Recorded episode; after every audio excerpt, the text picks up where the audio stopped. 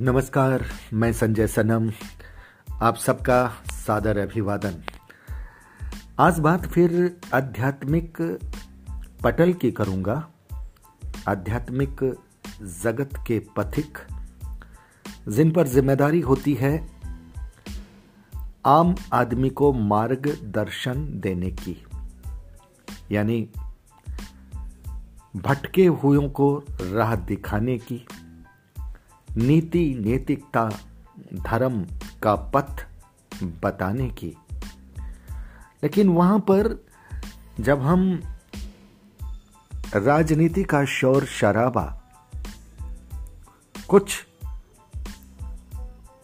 संतों में, साधुओं में देखते हैं, तब फिर यह लगता है कि आध्यात्मिक पटल जो खुद दिग्भ्रमित हो रहे हैं वे हमें क्या मार्गदर्शन देंगे?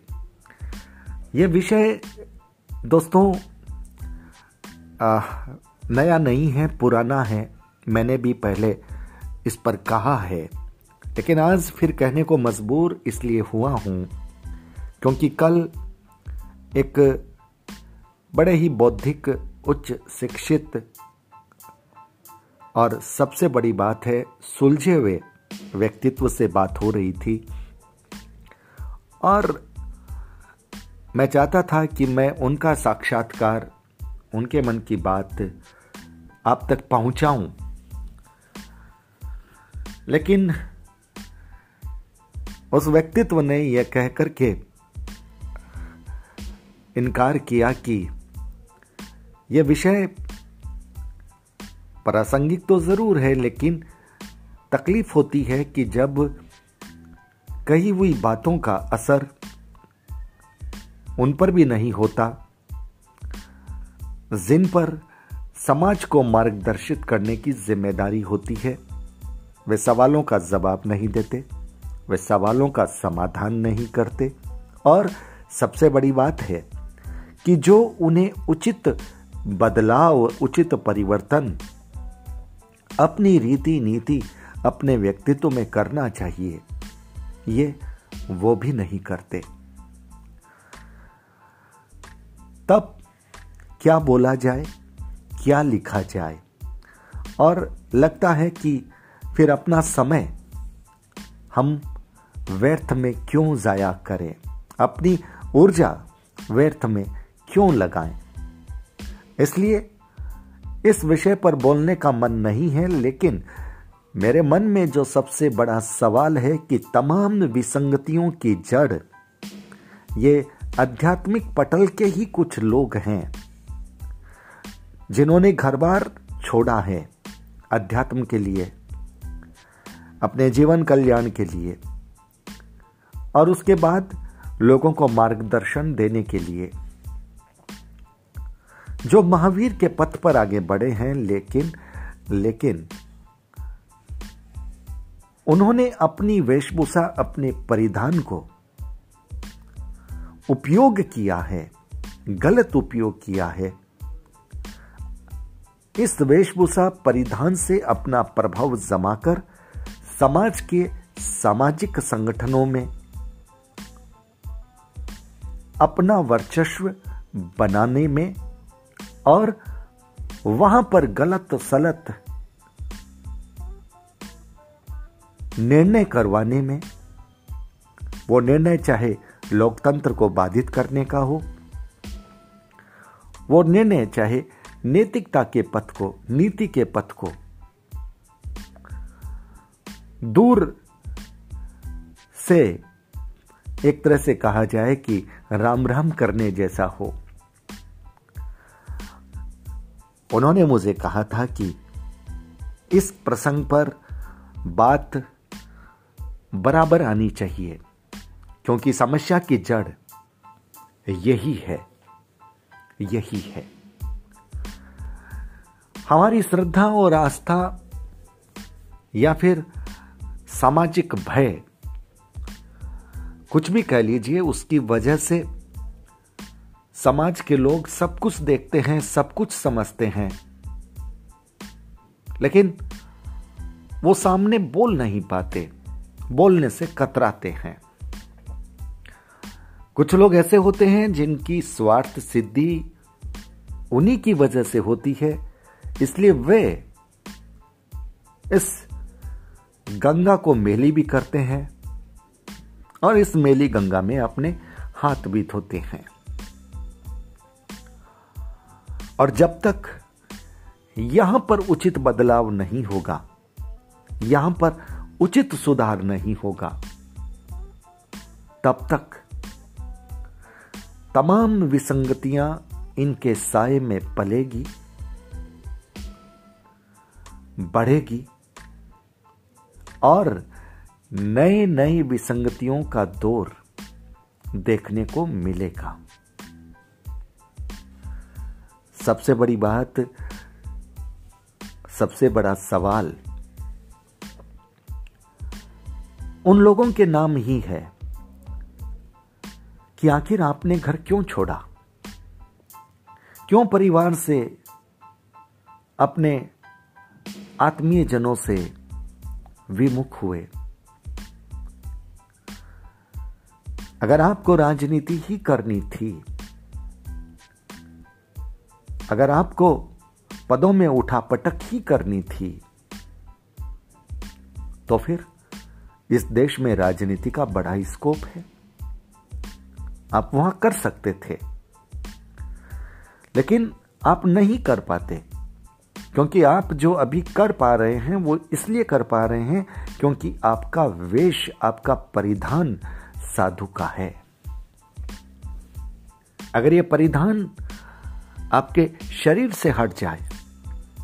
फिर आप उठापटक करके दिखाइए, कितने लोग आपकी सुनते हैं, कितने लोग आपकी मानते हैं,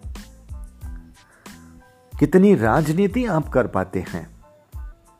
क्योंकि फिर लोग आपको जवाब दे सकते हैं, लेकिन इस वक्त आड़े उनके परिधान आ जाता है और परिधान के रूप में एक साधु आ जाता है, भले ही वो आचरण से उस रूप में साधु न भी हो। लोग वहाँ पर देख करके रुक जाते हैं। ज़ुबान रुक जाती है, शब्द ठहर जाते हैं। जो कहना चाहते हैं, लोग वो कह नहीं पाते। उन्हें मालूम है कि ये सब कुछ जो हो रहा है, उसकी वजह क्या है। और उसमें कुछ समाज के वे लोग भी जुड़ जाते हैं, जिनके स्वार्थ पोषित होते हैं, जिनके स्वार्थ पूरे होते हैं। जैसा कि मैंने कहा, बहती गंगा में नहीं, बल्कि मेली गंगा में जो हाथ धोते हैं। और समाज के जब लोग, आम लोग, जब नहीं बोलते, तब उनका काम बड़ा आसान होता है। कुछ जो बोलने वाले होते हैं उन्हें आलोचक नहीं, उन्हें निंदक कहते हैं। उन्हें विरोधी कहते हैं, उन्हें विद्रोही का तमगा देते हैं। समाज विरोधी की उपमा दी जाती है। और आम जनता को भ्रमित किया जाता है। सच आम जनता तक न पहुँचे। और इसके लिए धर्म के विधान, धर्म के वो कड़े कानून बताए जाते हैं कि जब यहाँ से बात हो गई, तब यहाँ पर सवाल नहीं हो सकता।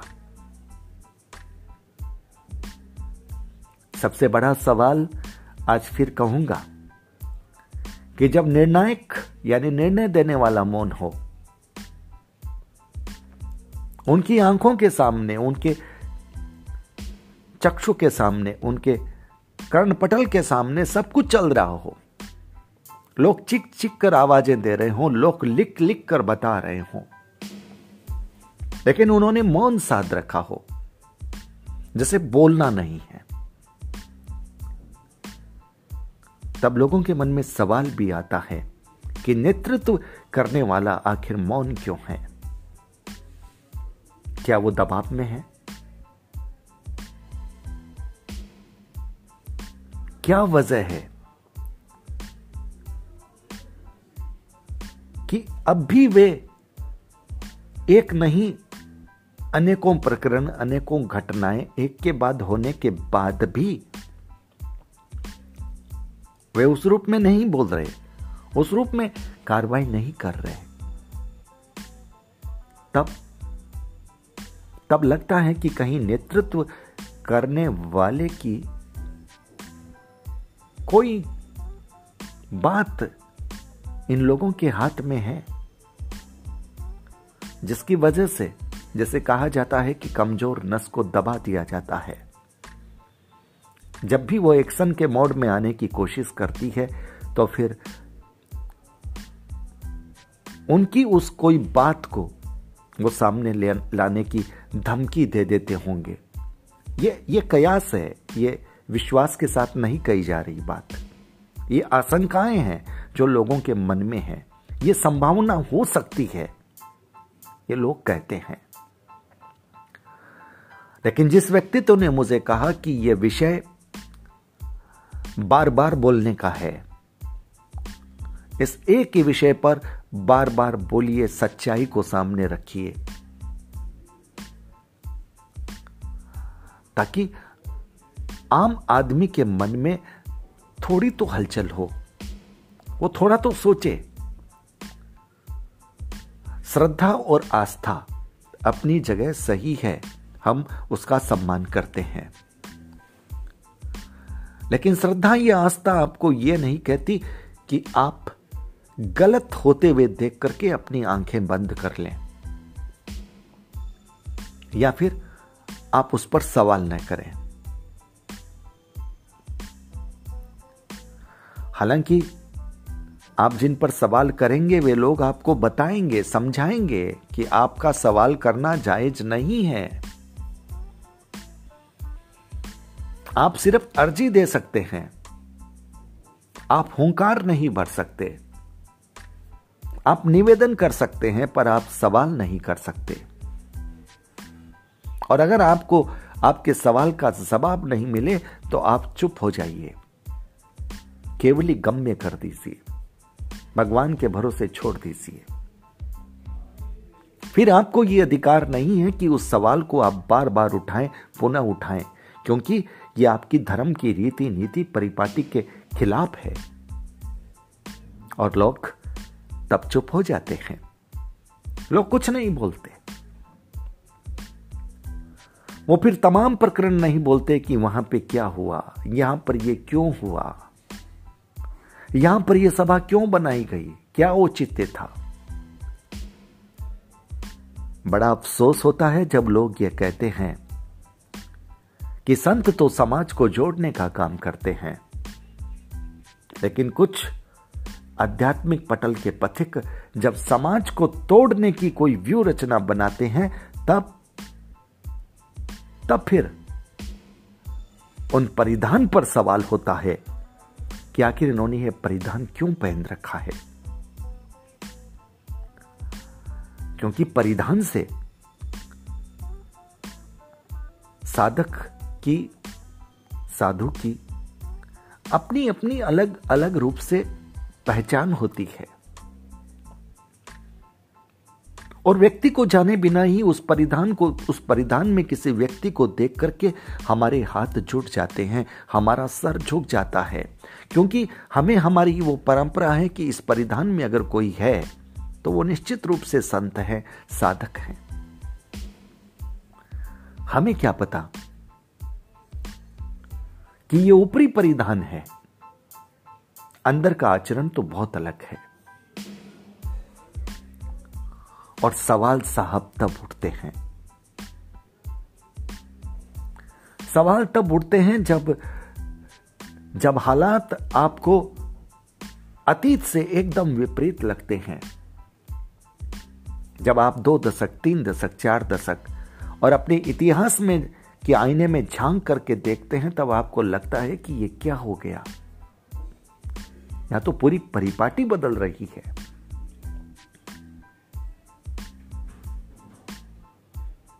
आस्था के नाम पर, श्रद्धा के नाम पर लोगों का मुँह बंद कर दिया जा रहा है।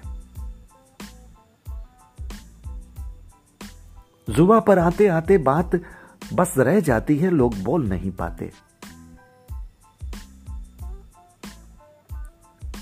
मैंने जिन महोदय से बात की थी, और महोदय ने बार बार यही कहा कि सबसे बड़ी जड़ यहीं पर है। यानी शुरुआत यहीं से हो रही है विसंगतियों की। बात साफ़ है दोस्तों। मार्गदर्शन देने वाले अगर मार्ग भ्रमित करते हैं, उनका आचरण भी अगर उनमें कुछ लोगों का अच्छा नहीं होता है, मैं सबकी बात नहीं कर रहा हूँ। अपवाद स्वरूप बहुत अच्छे भी होते हैं और बहुत अच्छे भी हैं। उन्हें हृदय से वंदन करता हूँ। लेकिन ऐसी भी एक जमात है कि जिनके परिधान तो धवल हैं, लेकिन आचरण में वो धवलता नहीं है, वो निर्मलता नहीं है। वो कोमलता नहीं है। वो संवेदनशीलता नहीं है, वो नैतिकता नहीं है। लेकिन फिर भी वे साधु हैं।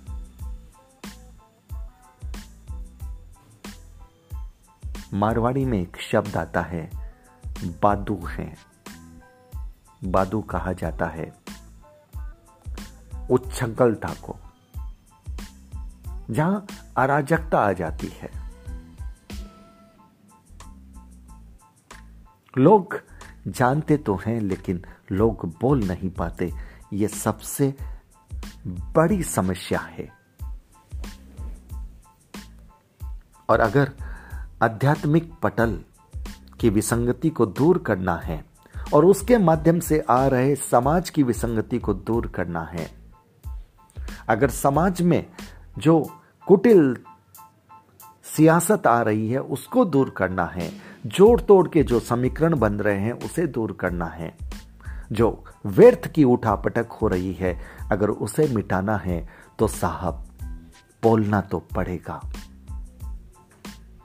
और ये मैं कुछ लोगों की बात नहीं कर रहा हूँ। ये मैं आम लोगों के लिए कह रहा हूँ, आम लोगों को बोलना पड़ेगा।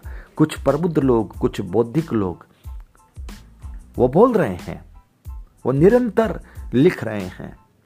हाँ, कुछ लोग ऐशालीन बोल रहे हैं, उनका, उनके पक्ष में मैं नहीं हूँ।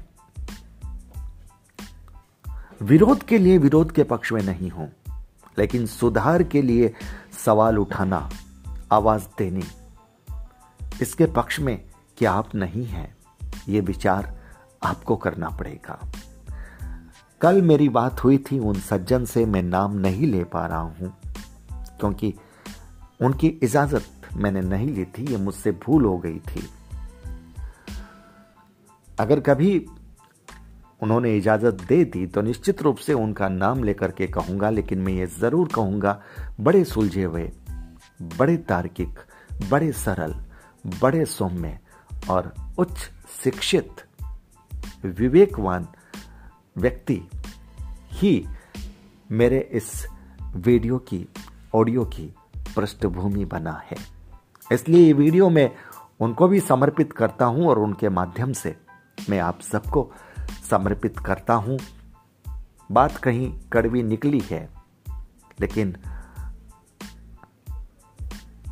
आक्षेप कहीं नहीं है।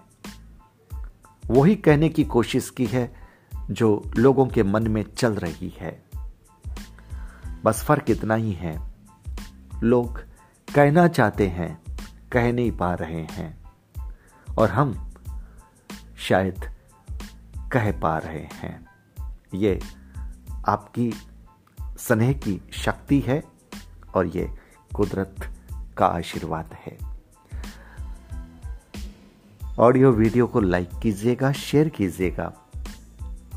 आपको अगर लगे कि बात सही है तो फिर मेरी इस बात को अपनी बात समझकर इसे दूर दूर तक पहुंचाइएगा, क्योंकि हमारे यहाँ कहा जाता है कि अगर कोई बात आपको लगती है कि लोगों को जगाने में मदद कर सकती है, सच्चाई की आवाज़ बन सकती है तो फिर उस बात को प्रसारित करना दूर दूर तक पहुंचाना भी अपने आप में समाज की सेवा होती है और ये भी सेवा का एक पुण्य हो सकता है। बहुत बहुत आभार। नमस्कार।